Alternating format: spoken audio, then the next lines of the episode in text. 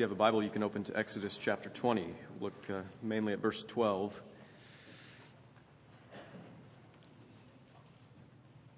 The text is also printed on the next page of the bulletin for you, Exodus 20. Um, so we've been going through the Ten Commandments, and uh, um, been really helpful to me. Um, this is the first commandment. We've gotten to the the um, one, two, four, five, fifth, fifth commandment. I hope. um, and it's the first commandment that um, deals with the relationships between just regular mortals like us, right? Um, uh, human beings. Uh, the first four commandments deal primarily with our relationship to God, that vertical aspect of our of our lives, of reality, of uh, especially our spirituality. But um, now is the time where it shifts uh, shifts gears and kind of has that horizontal uh, focus. So the first um, of them, it, it, might surprise you. Let me um, let me just uh, pray, and then we'll read the scripture. Lord, have mercy on us. You've given us your word because you want us to know you, because you want us to be um, in relationship with you, and because you want us to be changed, and uh, ultimately because you want us to be with you in glory forever. And so we pray that you would uh, make all of that possible um, as we consider your word, that you would change us, uh, convert us more deeply by your Spirit, open up our hearts and our minds to receive your word and to be changed by it. We pray in Jesus' name. Amen. God, uh, God spoke all these words, saying, I am the Lord your God who brought you out of the land of Egypt, out of the house of slavery. Honor your father and your mother, that your days may be long in the land that the Lord your God is giving you. This is the word of the Lord. Thanks be to God. So, um, it's surprising maybe. What, if you were going to write the Ten Commandments, if you were uh, coming up with kind of the 10 main things that we need to do in life, and let's say you're wise enough to figure out, you know, the first few of them should have to do with God, right? Uh, have no other God before Him, and, and so forth. Um, when you start talking about your relationships with other people, what's going to be the first commandment that you write? What's going to be the first commandment that, uh, that governs the relationships that you have with other people? Um, love one another, right? Be, um, be kind to one another. Just don't hurt one another, right? Um, maybe be generous to people. I, you know, these are the things that we think maybe should dictate primarily our approach to the relationships that we have with other people. So this maybe seems strange to us that it has to do with honoring our father and our mother. And we're going to talk about what that means, but, uh, but basically, this is a commandment about showing proper deference to authority. Right? It's a commandment about showing uh, respect for authority and honoring authority. Uh, and ultimately, um, when we're talking about with regards to uh, the, the relationships that we have with other people, it's, it's a commandment about pride and it's a commandment about humility, right? Um, a great example of um, honoring or dishonoring your father or your mother shows up in Genesis chapter 9. Uh, it's um, immediately following the scene with the flood, right? Noah, the ark, his family, his sons, and their wives, they're all on the ark, and then um, they, they disembark after the flood, and uh, the world is theirs to cultivate. And it says, um, that the sons of Noah who went forth from the ark were Shem, Ham, and Japheth. Ham was the father of Canaan. That's kind of parenthetical statement to say he's kind of the bad guy here, right? Um, and these three were the sons of Noah, and from these the people of the whole earth were dispersed. Now Noah began to be a man of the soil, and he planted a vineyard. He drank of the wine and became drunk and lay uncovered in his tent. And Ham, the father of Canaan, saw the nakedness of his father and told his two brothers outside. Then Shem and Japheth took a garment, laid it on both their shoulders, and walked backward and covered the nakedness of their father. Their faces were turned backward, and they did not see their father's nakedness. And when Noah awoke from his wine and knew what his youngest son had done to him, he said, Cursed be Canaan. A servant of servants shall he be to his brothers. And he also said, Blessed be the Lord, the God of Shem, and let Canaan be his servant. And may God enlarge Japheth, and let him dwell in the tents of Shem, and let Canaan be his servant. So um, maybe that seems confusing to you that, um, that there would be this curse, this multi generational curse, and a multi generational blessing on the other side of things with regard to seeing your drunken father passed out naked in his tent and, um, talking about it. Right? It's, it's not a commentary on drunkenness, this passage.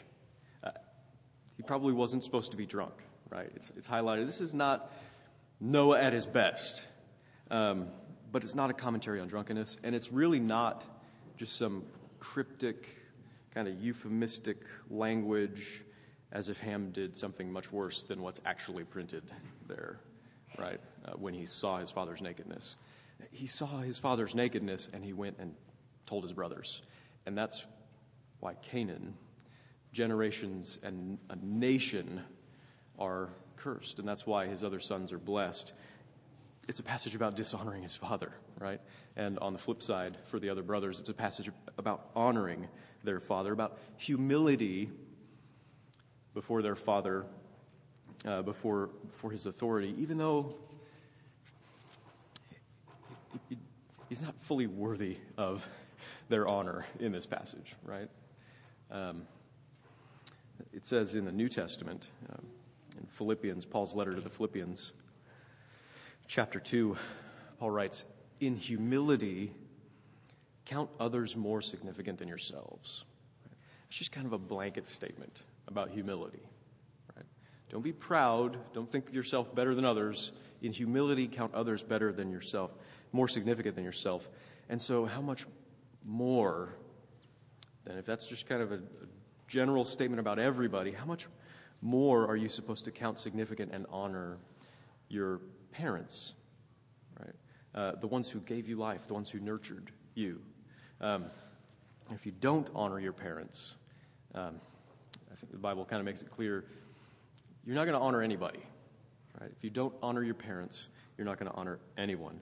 And this is supposed to be a genuine thing. It's from our heart, right? Reluctantly honoring our parents um, isn't genuine. It's not good. It's not true. Um, there's, there's, really so many reasons for this. We're not going to cover everything. Um, could spend a lot of sermons on this uh, passage, but let's just think about this as a reason for honoring your parents who does more for someone else than a parent? In, in any relationship in life, who does more for someone else than a mother? Right? Um, a, a parent's love is amazing, and children don't understand this, right? Because parents, um, they go through a lot of pain, they go through a lot of suffering, real suffering, worry characterizes much of their lives. Um, and that's just leading up to the birth of a child, right? Um, the child is born, and months are spent of sleepless nights, and then basically you're on demand after that for sleepless nights whenever the, the need arises. Um, the parent um, lets his or her life be drastically changed for the sake of another person. They give up so much for the sake of another person who um, is helpless and dependent on them. No one sacrifices more for another person uh, than, than a father or a mother, especially a mother, I think. Um, parents often impoverish themselves to provide over the entire lifespan of their children. Right? Um, so the love of a parent is pretty important when I'm describing that, who does it make you think of? Does it make you think of yourself as a parent? And the sleepless nights that you spent, and the sacrifices you made, and the love that you've poured out? and the poverty that you've chosen as a parent to your children, if that was kind of your primary thought going through your head with regard to this commandment, honor your mother or your father, uh, let's think of how I should be honored as a mother or a father. That proves my point. this, is, this is a commandment about pride. You're supposed to be thinking about the sacrifices your parents made, right? Not the sacrifices you've made for your children so that you can point out to them, look what I've done for you. You should honor me, right? Um, this is a commandment about pride. And we've got a problem with pride. Pride is um, probably the greatest, most uh, pervasive sin on the face of the earth. And pride is breaking of this commandment. Uh, you're not to honor yourself as a parent, right? You're not to call attention to yourself as a parent for your sacrifice. You're to honor your parents. But that's so difficult for people like us um, because we're proud people. We, we try um, pretty much with most of our energy to get over on other people. Um, and when we can't do that, when we can't, for some reason, think of ourselves as better than others uh, or place ourselves in a position of authority over other people, then we despise those who are over us, right? Or um, at least we're suspicious of them.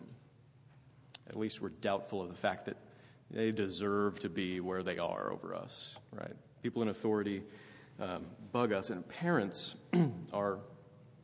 Uh, this is kind of where this um, this commandment goes. Parents are the very image of God's own authority in our lives, right? Your father and your mother are in so many ways representative of God Himself and His authority in your life, right? Parents give you life. God is the creator, and they reflect that aspect of Him, that life giving aspect of, of God's authority. There's the care and provision, there's the responsibility and accountability that your parents have that reflect God's authority. There's, there's the wisdom and instruction and guidance and discipline aspects of that relationship that reflect God's authority. There's the, the aspect of uh, protection and security and providing safety for children that the parents have that reflect God. And um, there's especially the love and the affection and the presence and the relationship that the parents have that, um, that reflect God's authority, that reflects God's image in our lives. And so um, it really is foolish to think of ourselves uh, as not needing that, as not needing our parents, as if we somehow made ourselves the people that we've become. Right? Um, to think that we can live completely self sufficient, independent lives from any form of authority or provision or st- structure in our lives, right? To think that we can live free of that, to, th- to think that we've gotten uh, ourselves to the place where we are now apart from that, um, is really foolish. But we'd, we'd love to think that anyway, right? And that's because of pride. Um, ultimately, we despise others' authority over us because it reminds us of God. He's God, and we'd rather not remember that we're not. Uh, we didn't make ourselves, He made us, and we're accountable to Him as our Maker. We're accountable to Him as the one against whom we've rebelled with every ounce of our being. And we'd rather not think about that, right? We reject His authority over us. And so uh, our resentment of His authority in our lives, it, that resentment bleeds out into our relationships, uh, into our earthly relationships, and the authority that uh, is reflected there. So we need, we need a true view of, of real biblical divine authority, right? We need a true understanding of the way that God uses his authority in our lives. We, um, we see God most clearly in his Son, Jesus Christ. He sent his Son into the world to make himself known, to reveal himself to us. We look at Christ and we see who God is, and we see that perfectly. Right? Uh, Jesus has all authority in heaven and on earth. It's been given to him by his Father. And what did he do with that, that authority? He laid down his life his very life, poured it out to the last drop for us to serve us and for our good. Uh, in Luke chapter 2, we see the way that Jesus himself uh, responds to authority in his life. He's the one with all authority in heaven and on earth. And here he is as a young child, um, submitting to his earthly mother and to his adoptive father. Right? He submits to them. And then in John 2, as an adult, his mother at a, at a party um, hints at the fact that maybe he can do something about the wine shortage here. Uh, maybe, maybe he could do a miracle. And, and he disagrees with her respectfully, but then he obeys her, doesn't he? And he provides um, according to her wishes. And then in John 19, at the cross, Jesus is hanging there for the sins of the world and uh, sees his mother, and what does he do? He provides for her. He's dying, and his concern is for his mother, to honor her. And, uh, and so he charged his disciple John to take care of her, and from that hour, the disciple took her into his own home. Right? so Jesus obeyed this commandment to honor his father and his mother um, perfectly with regard to his earthly parents, right? Uh, Thomas Watson said, He to whom angels were subject was subject to his parents. And, um, and he obeyed that commandment, especially with regard to his heavenly father. He always did what God uh, told him to do, right? He always was about his father's will.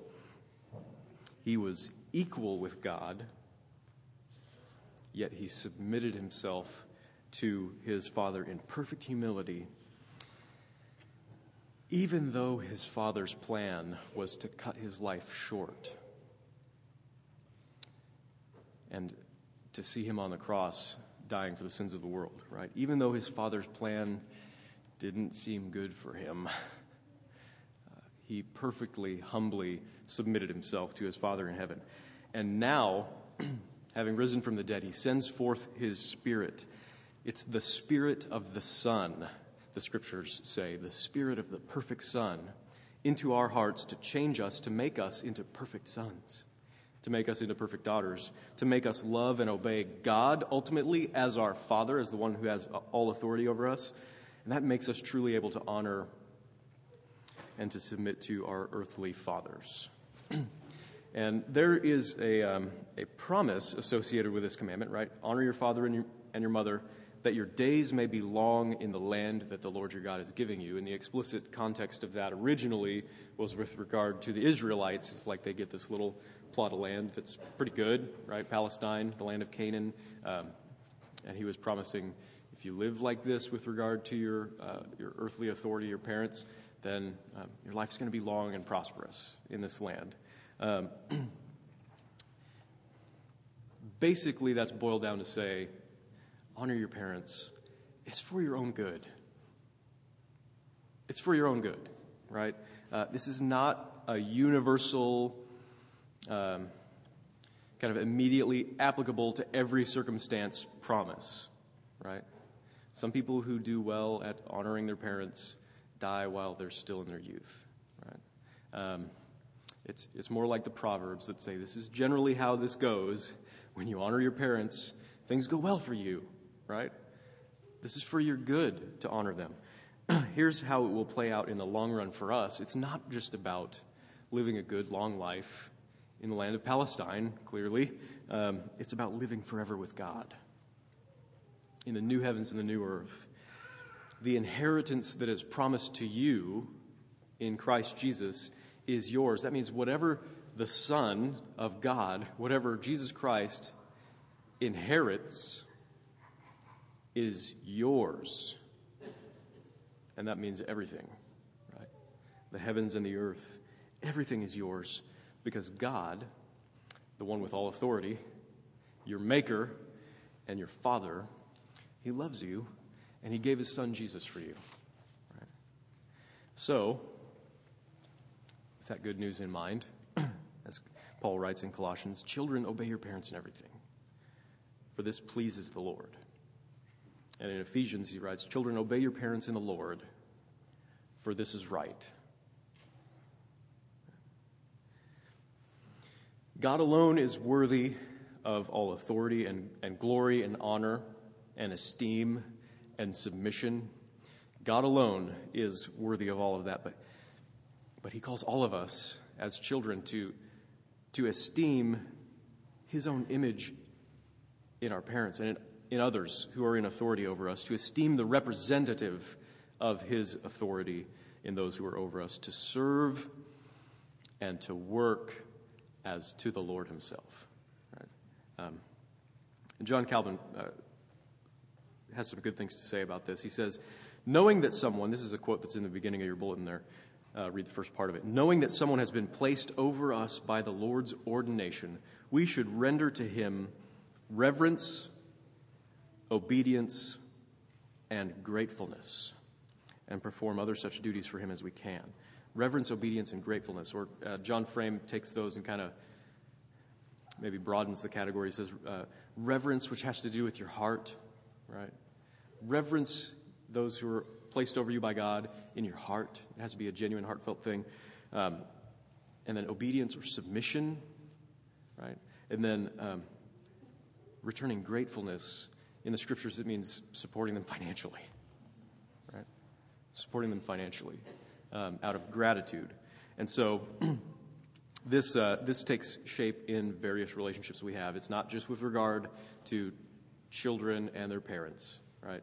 But that is where God starts with this commandment. So, um, so we'll look at that first. And so, children, and the fact that children are addressed in the scriptures, that children are addressed in this commandment, but I mean, throughout the New Testament, children are addressed. They're included in those who uh, Paul is writing his letters to, or Peter. That uh, they're part of this family, right? They're part of this church. And, and so, children, which is all of you, but especially little children, uh, give me your attention. Um, honor your father and your mother, right? Which, just a brief side note, the fact that both father and mother are mentioned in this commandment implies equality between them, right? Equality of. Um, of worth of honor, right? Your father and your mother. So, um, children, honor your father and your mother. Children, be willing to learn from your parents. Be willing to learn from your parents. Uh, you should be you should be reluctant to disagree with your parents. Right? You should be slow to disagree with your parents. Um, there will be rare occasions where it is actually necessary to disagree with your parents, but you should be slow uh, to do that. You should be willing to learn from them, right? Um, give them the benefit of the doubt. Just assume that they probably know what they're talking about before you go and, and disobey them. Right? Uh, your parents won't always be right. Maybe they haven't told you that yet. your parents will not always be right. Um, but they probably have deeper wisdom than you. They probably have deeper wisdom than you. And when there's conflict between what your parents say and what you want, uh, that's, that's usually a problem. Right? There's usually something wrong there. Where do you think the problem is? Is it with what your parents have said? Or is it with what you want? Um, I don't know. I'm not going to give you that answer. the Bible always encourages us to think first, there's probably something wrong with me, right? There's probably something wrong with what I want. So I'm going to think about that first, right?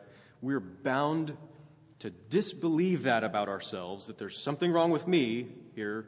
We're bound to think there's something wrong with that authority, with our parents, and that's precisely because of our sin, uh, because of pride. Right? And pride is the sin that tries hardest to hide itself from us. So it's really hard for us to, to figure that out sometimes, but it's true. so, children, speak well of your parents. Speak well of your parents when you're talking with other people. sometimes that's easy to do because you love your parents, right?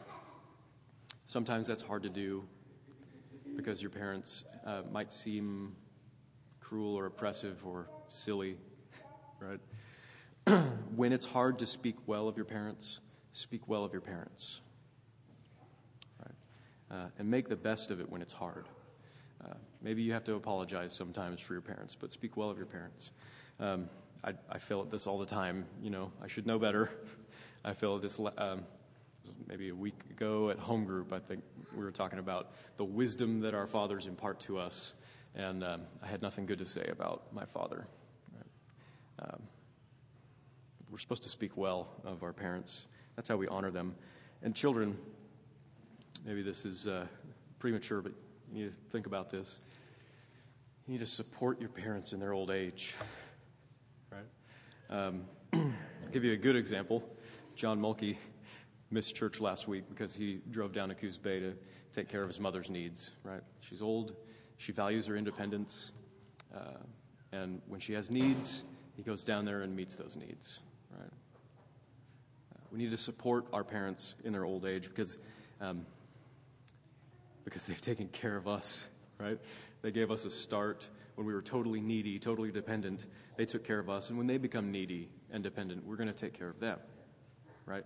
So um, in the Bible, words for honor, as in honor your father and your mother, uh, in Hebrew and Greek, they, they sometimes have the sense of actually rendering financial value. When you honor someone, you're actually giving them money, you're giving them support, right? so Paul writes in 1 Timothy chapter 5, he says, honor widows who are truly widows, which means take care of them, right? Um, provide food for them and shelter and, and so forth. Honor widows who are truly widows. But if a widow has children or grandchildren, let them first show, uh, learn to show godliness to their own household and to make some return to their parents. Right? For this is pleasing in the sight of God, it says. but if anyone, he goes on, does not provide for his relatives and especially for members of his household, he has denied the faith and is worth, worse than an unbeliever. Um, so John Frame says that in some cases there may be no alternative but to make space in one's own home for aged parents who can no longer live independently. That is often the best environment in which to express familial love in the fullest way. Right? So, so be thinking about that. That's, uh, uh, that's your obligation as a, as a Christian child right? to support uh, your parents. and even though, I mean, we could talk so much about um, both perspectives in a, relationship of authority, you know, the, the one who has authority. Uh, we're not focusing on that primarily this morning, but I do want to take an opportunity to speak to parents with regard to um, the essence of this commandment, which is pride, right? Um, so, Paul writes in Colossians 3 Fathers, do not provoke your children, lest they become discouraged. And then in Ephesians 6, Fathers, do not provoke your children to anger, but bring them up in the discipline and instruction of the Lord. If, if you've been a father or a mother, you know that sometimes trying to bring them up in the discipline and instruction of the Lord is what provokes them, right? but there's supposed to be a contrast there, right? Provoking your children to anger on the one hand, or bringing them up in the, the discipline, the nurture, the instruction of the Lord on the other hand. I mean, these, these things are contrasted. we should be, as parents, we should be more spiritually sensitive than our children are.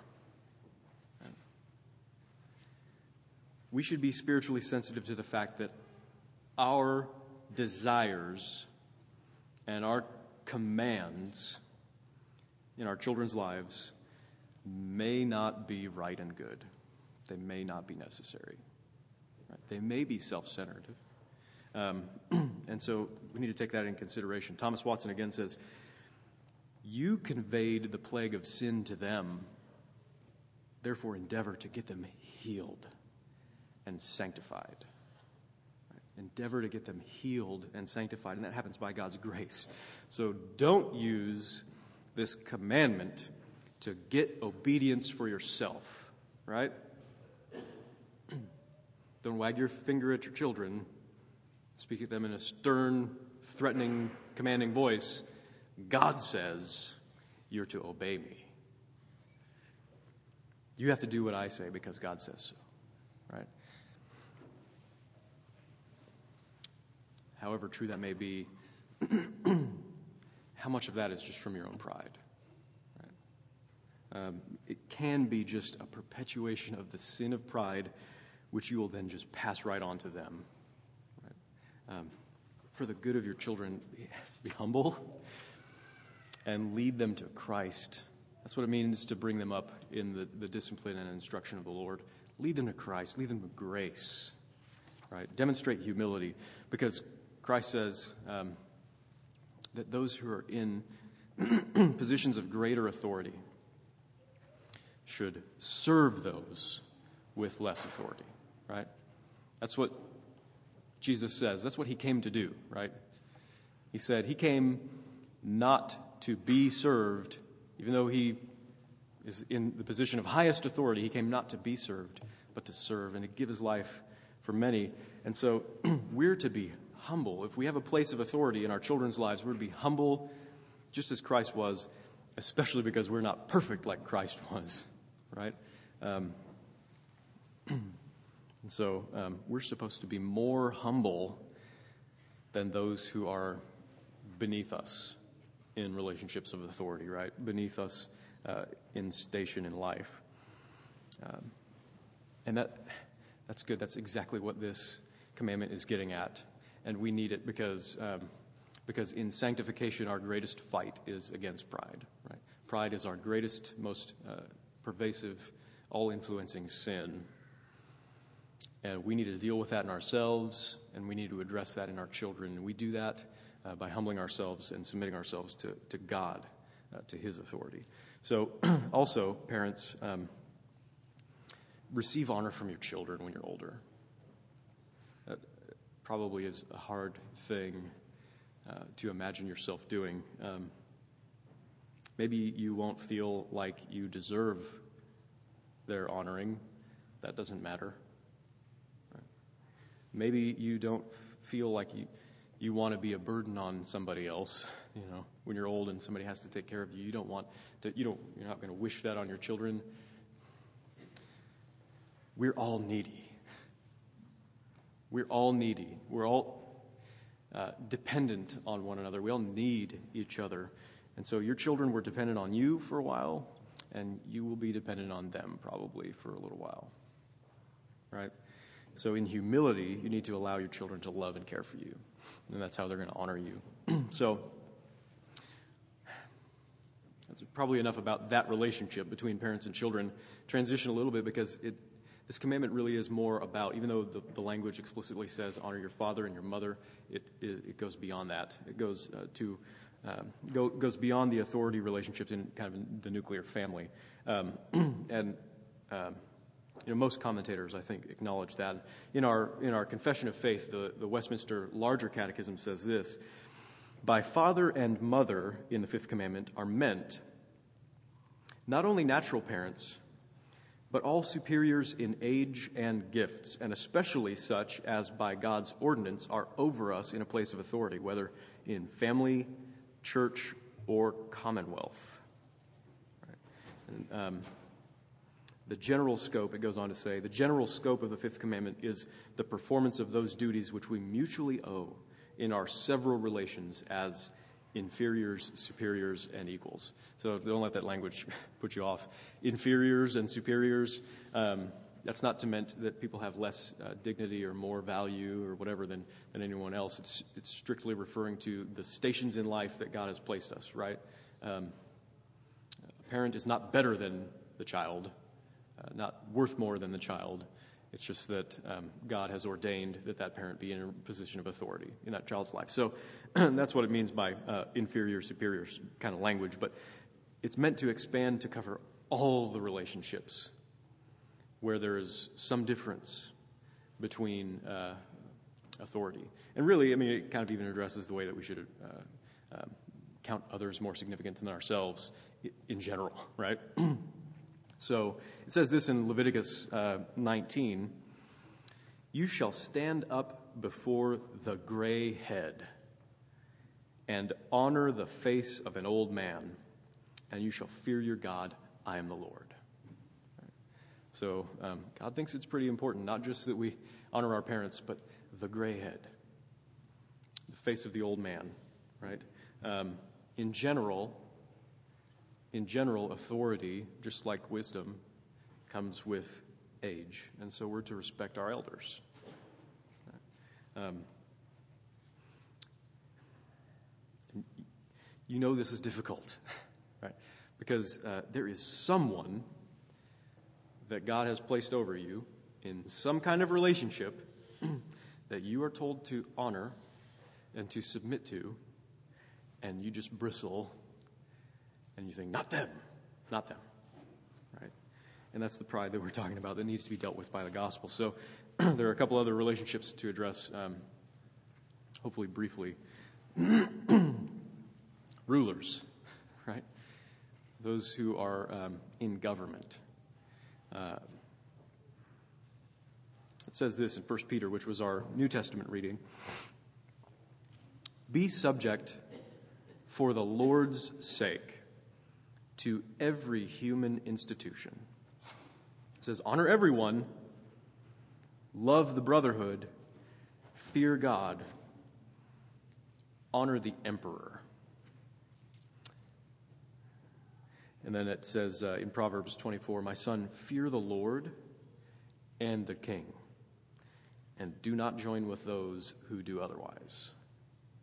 Um, so, in the Gospels, Jesus was subject to the governing authorities, even though they terribly abused their authority and they murdered him.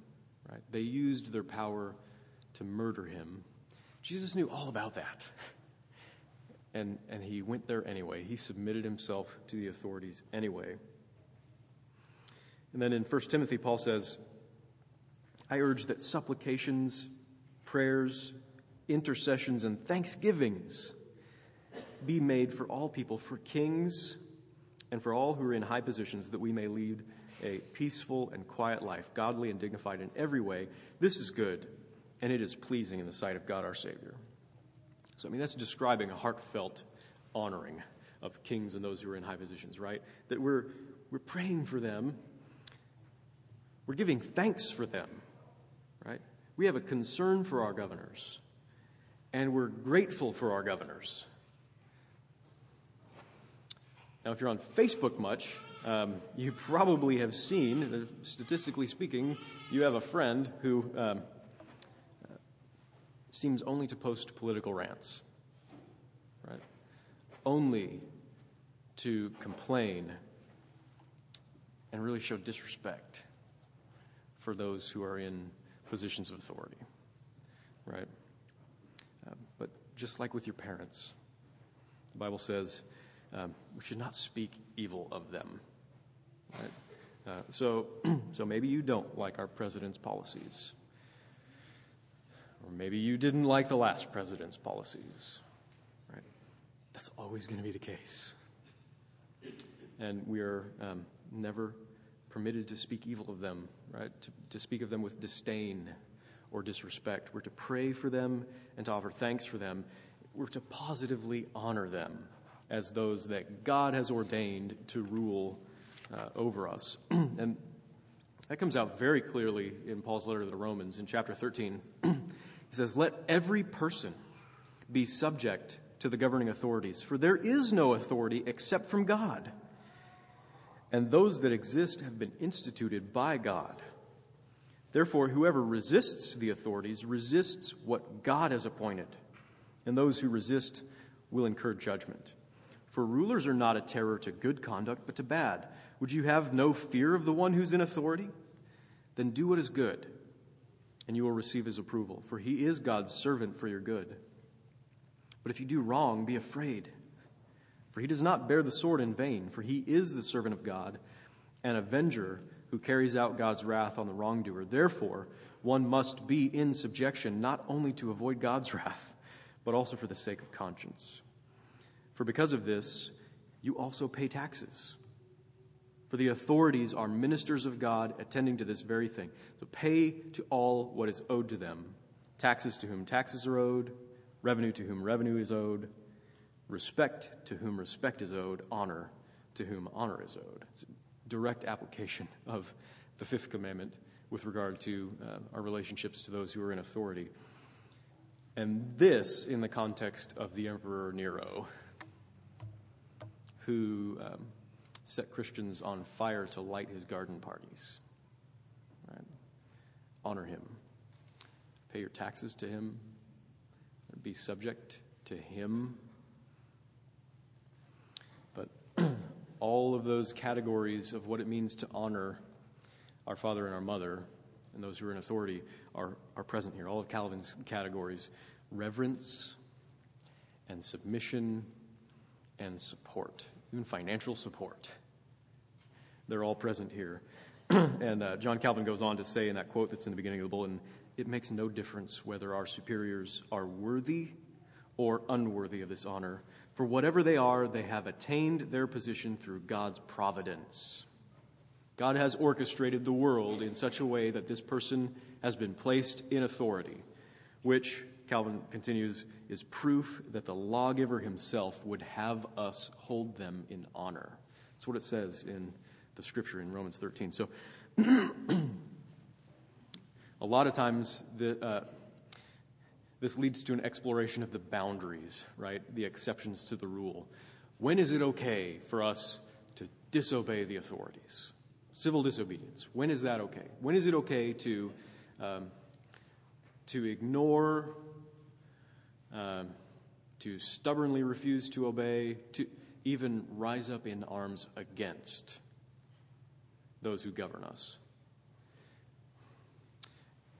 Don't major on the minors. What I'm going to say about that, right? Focus, don't focus on the exceptions when we can disobey legitimately. You know what? When that person is telling you to do something that is clearly against God's law and you, you know that for sure, okay, so you're going to disobey that. But don't major on the miters. We always need to fight injustice, and when our president commits injustice or anybody who's in authority over us commits injustice, we need to address that.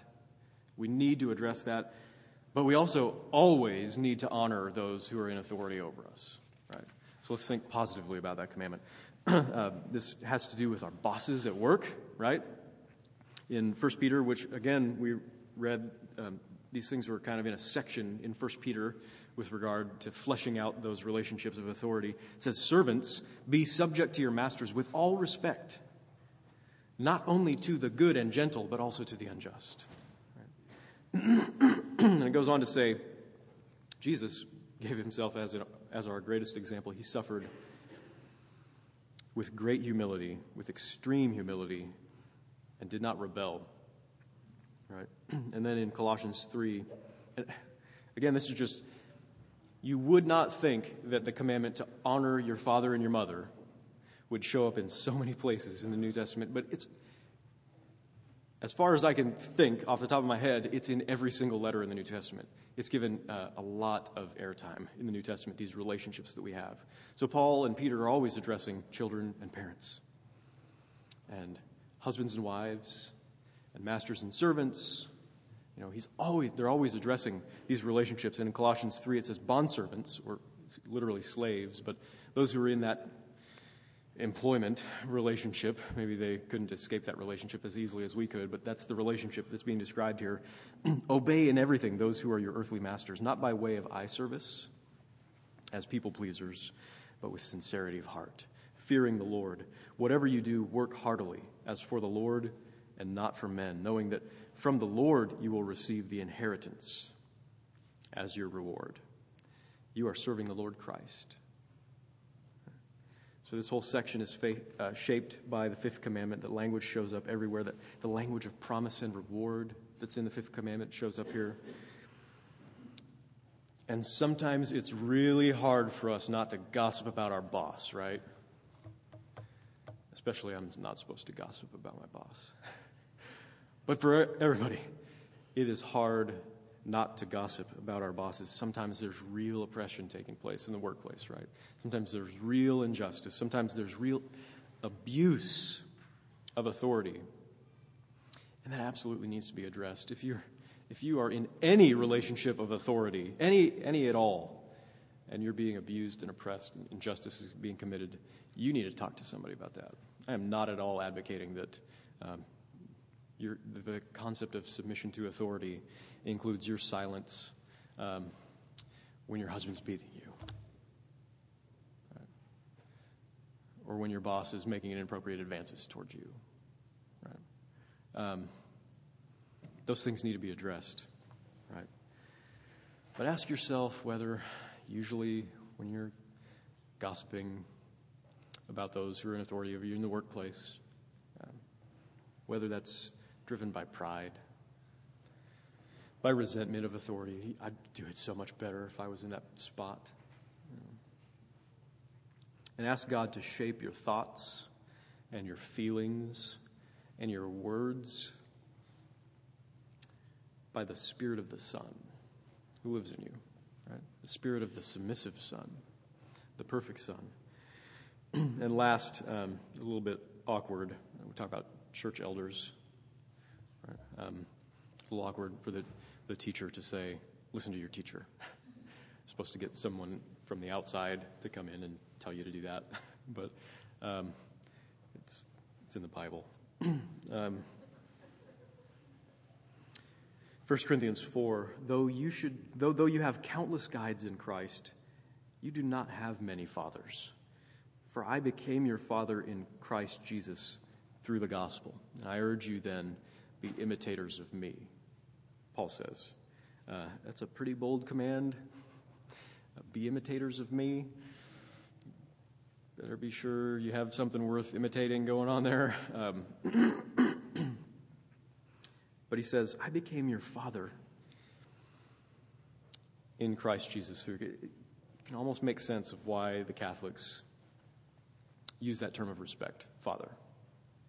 Right? Um, And Thomas Watson again, he has just a really great, it's a book on the Ten Commandments.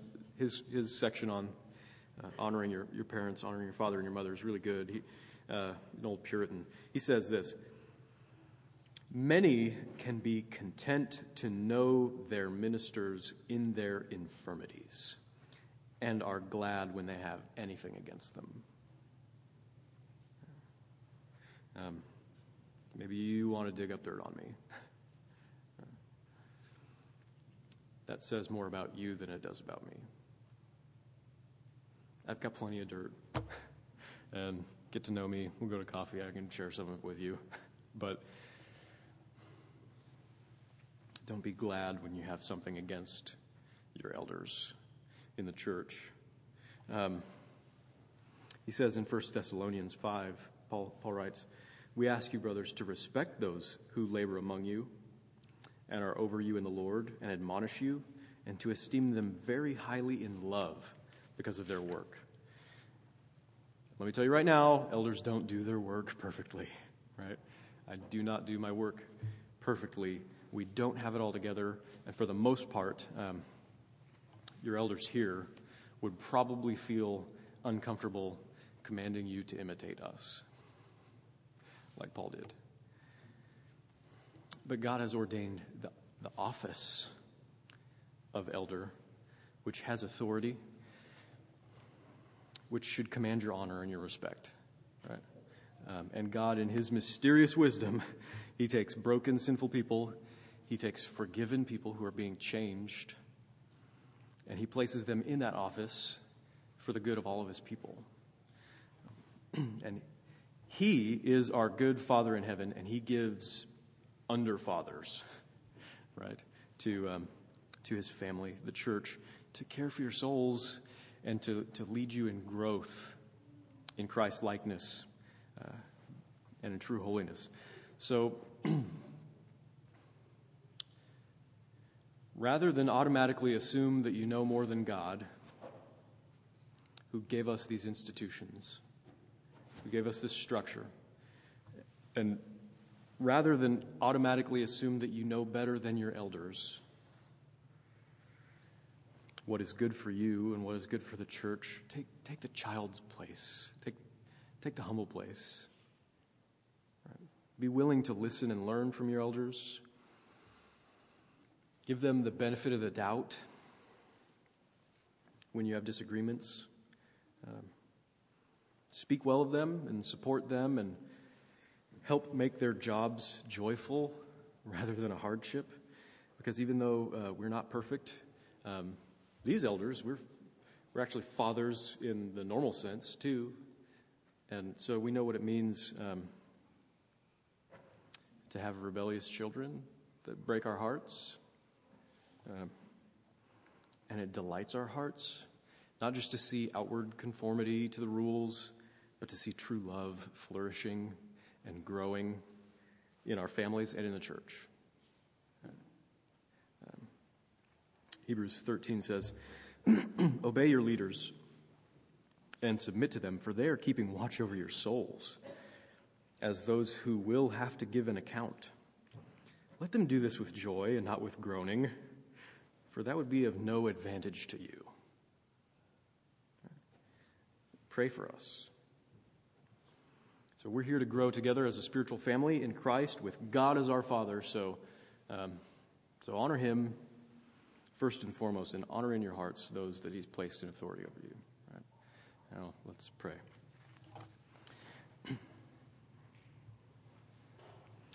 Father, you know our hearts, and you know that our greatest struggle is with pride, that it just infects everything that we do, and we're, we're so blind to it.